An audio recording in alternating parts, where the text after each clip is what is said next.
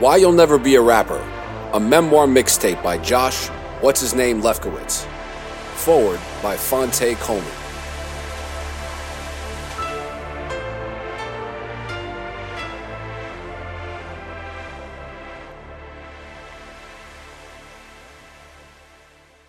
Chapter 6 Fuck what you heard. The following spring, Asim and I got free tickets and backstage passes to Lollapalooza, courtesy of my brother David. I wasn't particularly enthused about attending a rock festival, but as hip hop became more recognizable to the mainstream crowd, Perry Farrell and the organizers began peppering rap groups into the lineup. It was 1993, and that year's show featured a Tribe Called Quest, Beastie Boys, and Parliament Funkadelic, whom I was way too young to have ever cared for, but respected nonetheless because of what my hip hop forefathers had taught me in rap songs. Asim and I dressed as much like rappers as we could. We wore long baggy jean shorts, Timberland construction boots, and leather backpacks containing almost nothing other than copies of our demo, the notebooks we wrote our raps in, and washcloths to wipe our brows. Yeah, we walked around with hand towels in the summer. I don't know, man. It was some southern shit. Tribe went on early. From the giant lawn of Walnut Creek Amphitheater in Raleigh, we watched them rip it down like pros, both of us ogling at their perfect performance. A couple of rock bands played, whomever they were, and the two of us meandered while surveying the crowd and taking it all in. I hadn't been a fan of the Beasties since their first album. They were experimental, read, ahead of their time, and I was too much of a grassroots b-boy to care. But from the moment their set started, the two of us witnessed their phenomenon before our very eyes. Holy shit, I said in my head. This is way bigger than I thought. The crowd, mostly made up of young white males, erupted in a frenzy. The North Carolina blue sky was filled with paper cocktail plates that flew like a million frisbees in the wind. I honestly had no idea who their fans were. I guess I just wasn't paying attention. I didn't want to hear guitars and subpar rhymes. I wanted regular rap like what we were doing. But this was undeniably mind blowing. Damn, yo, ah Asim said. I guess the Beasties done blew up. It was an understatement at best. While the rock bands played, we hung backstage, roaming around like hunter gatherers searching for dinner for our families. We weren't hunting for venison, though. We hunted for connections, and the first prey we spotted was a tribe called Quest's Phife Dawg. You'll follow me, I told Asim as we grabbed styrofoam plates, filled them up with gross hamburgers and potato chips, and sat down at the table with the five foot assassin. As if it were one of our show routines, Asim caught on to the plan effortlessly. Oh shit, what up, Phife? Asim said, acting as if we didn't all but stalk him. What's up, fellas? Phife said, seeming genuine. I had no clue where this was going, but Sim was never scared to speak to anyone, so I let him do his thing. Yo, can I ask you a question? What the hell does it say in the chorus of electric relaxation? Ah, Asim said. I thought it was about one of the funniest methods of starting a conversation that I had ever heard, but I was happy that ah Asim had taken the lead. The electric relaxation chorus was one of hip hop's biggest mysteries. Before the internet, there was no documentation of song lyrics unless the artist chose to include them in the liner notes of their albums. It was rare at best. There was even an article written in the Source magazine where they asked different people what they thought the lyrics were. The assumptions were quite diverse. I contained my laughter with a slight grin, but mostly paid close attention because frankly, I wanted to know. Unfazed, Phife looked up from his potato salad, looked at us directly in our eyes, and said, Relax yourself, girl, please settle down, then continued shoving his face with potatoes and mayonnaise. We were both taken aback. One of hip hop's biggest mysteries had just been solved right in front of our faces. In fact, I think we both forgot that we were hungry MCs looking for a record deal and had subconsciously settled back into our roles as fans. To this day, I think Asim and I are only two of a handful of people who know the actual lyrics to one of the best hip hop songs ever made. And even knowing the lyrics, it still sounds like Relax Yourself, Girl, Preset Plan, whatever that means. Maybe he made it up. RIP, Phife. We left Malik alone, but the hunt didn't stop. The two of us perused the backstage for close to two hours looking for a way to get into the music business. And then we spotted George Clinton. Oh shit, Joe, look, I said to Asim. Holy fuck, he said. What are we gonna say? I asked. Oh no, you think I should ask him what the chorus of electric relaxation is? no, I said, laughing almost hysterically. I don't even know where the fuck that came from, he said about the Phife lyric. I did want to know though, he said. Me too, I shouted. Still don't sound like that shit, Asim said.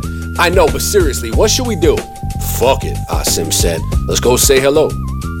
The two of us walked slowly towards the legend, and as we got closer, we saw the regular cast of P Funk characters the dude in the diaper, the skinny one with the star shaped sunglasses and gold top hat, the guy who looked like a superhero who got his powers from freebasing, and five or six middle aged hangers on who looked like their sole purpose in life was to follow these men around the country, providing sex and drugs for the last 35 or so years. Asim spoke up. Excuse me, he said respectfully. How you doing? We just wanted to come up and say hello to you. Okay, young brother, George replied. Yeah, it's a real honor. We're rappers and we have a group called the Noses, ah Asim said. Y'all call the Noses, George said, looking and sounding intrigued. Ah Asim confirmed. Even though my attempts at a name change had fallen on deaf ears, it did result in an official discussion and our proclamation that the Noses was not a reference to the things on our faces. But George had no idea. Since the 70s, he had a character called Sir Knoze that was the star of many a live show and drug induced album skit. He heard Nose, K N O Z E, and thought Nose, N O S E. It wasn't how I wanted to be known, but I figured, who knows, maybe it'll work. So let's hear it, George said with a smile that gave us a boost to start without even considering the alternative. In true Nose's fashion, we gave him a performance that was nothing short of legendary. He bobbed his head, laughed at our comical metaphors, and clapped like Chun Li from Street Fighter when she defeats one of her male opponents.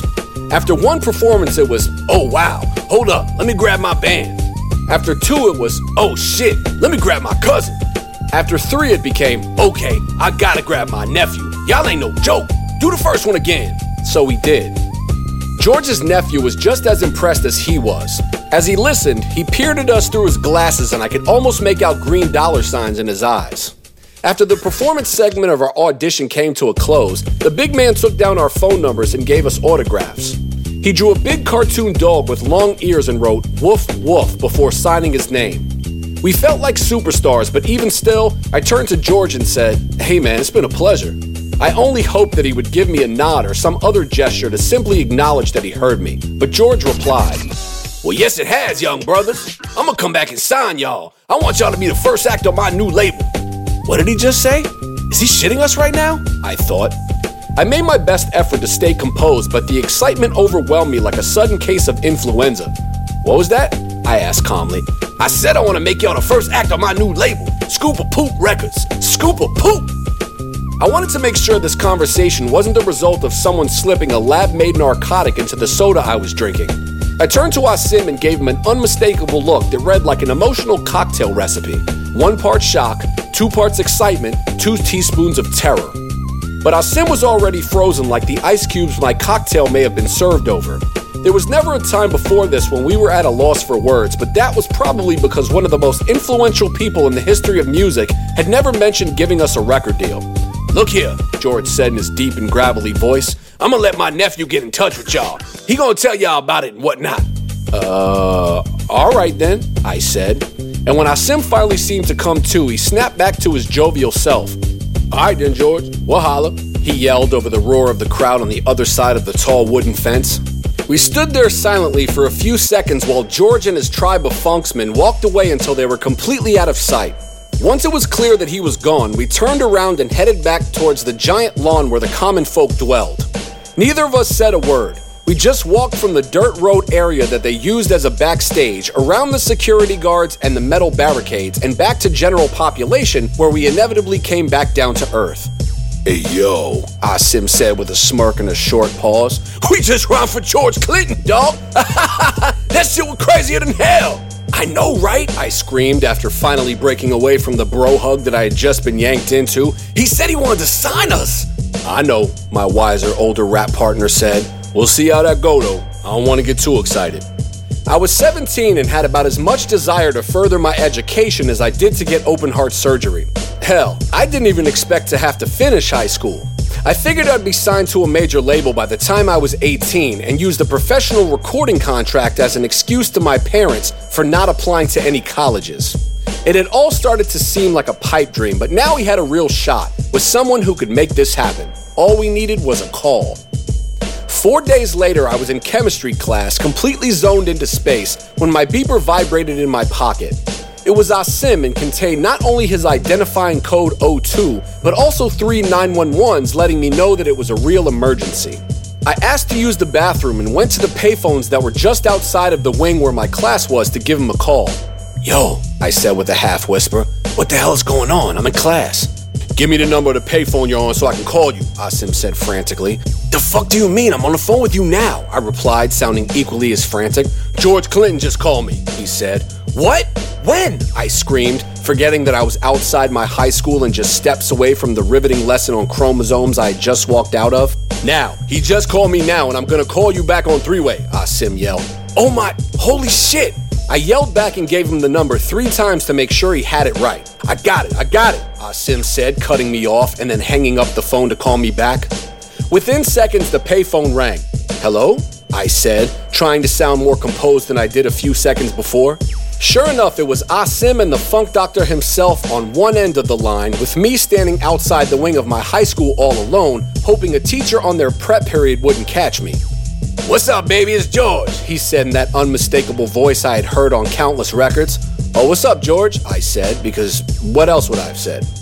I wanted to get both of y'all on the phone at the same time so we could talk about making some music, he said through his raspy southern drawl. Okay, cool, ah Asim replied, trying his hardest not to sound as excited as I knew he was inside. So let me get my nephew on the phone now, cause he gonna be running my label and handling all the music, he said to us. Hold on. Within a split second, nephew picked up the phone like they were kids sitting with their cheeks touching so they could both hear. We shared about a minute of vague icebreakers before he got down to business.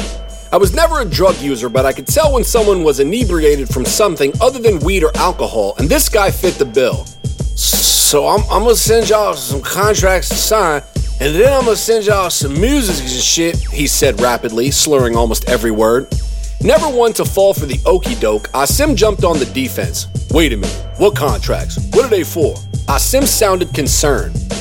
Well, like, you know, like I'm gonna just send them to y'all, y'all can read them over and shit. It's just gonna be like, you know, about the publishing and stuff. Nephew slurred back before Asim cut him off. Hold up, Asim barked. What do you mean our publishing? Well, you know, like for helping y'all out, I'm gonna get a cut of the publishing, nephew replied as I just listened silently. Well, that ain't happening, so you can send whatever you want, Asim scolded. But if the contracts ain't right, then we ain't signing shit. Unfazed and unaware of reality or the results of the conversation, nephew replied, Okay, sounds good. I'ma holler at y'all, quite pleasantly before hanging up. If there was one lesson we learned from our rap predecessors, it was to always watch your publishing. This was how artists monetized their compositions and where rappers and singers made a bulk of their income. For him to even bring it up was a telltale sign that this was not going to be a positive situation for us, at least not in the long run. Even though Asim and I were still wet behind the ears, we were not about to let our first opportunity ruin any chances of us ever earning a living in the music industry or earning less than we were supposed to. Thus, in the end, no contracts were ever sent. In fact, Scoop of Poop Records didn't even exist, and neither George nor his nephew would ever be heard from again. For Asim and me, the situation was an emotional roller coaster. We thought we were about to have the opportunity of a lifetime after performing for one of the most influential men in the history of urban music and ultimately impressing him. But in the end, we were nothing more than what's known in the streets of Durham as a lick or a come up. Essentially, we would be on the wrong end of a common music industry scam. Big Fish signs Little Fish and takes more of their profits than they should before the Little Fish realizes that they're screwed for life. This would be the first of many music industry situations that would take me on a ride I didn't necessarily expect to go on. Unscathed by our minor setback, the Noses pressed on and continued to make music for the next two years until 1995 when we broke up due to creative differences. For the first time, I decided that I was done with the notion of needing a partner. I would be a solo artist. I had been a member of three failed groups, and all of them left me with songs I couldn't use and an empty resume. It was time to trust my opinion and stand on my own two feet. This is where my journey really began. The one man army had come to town.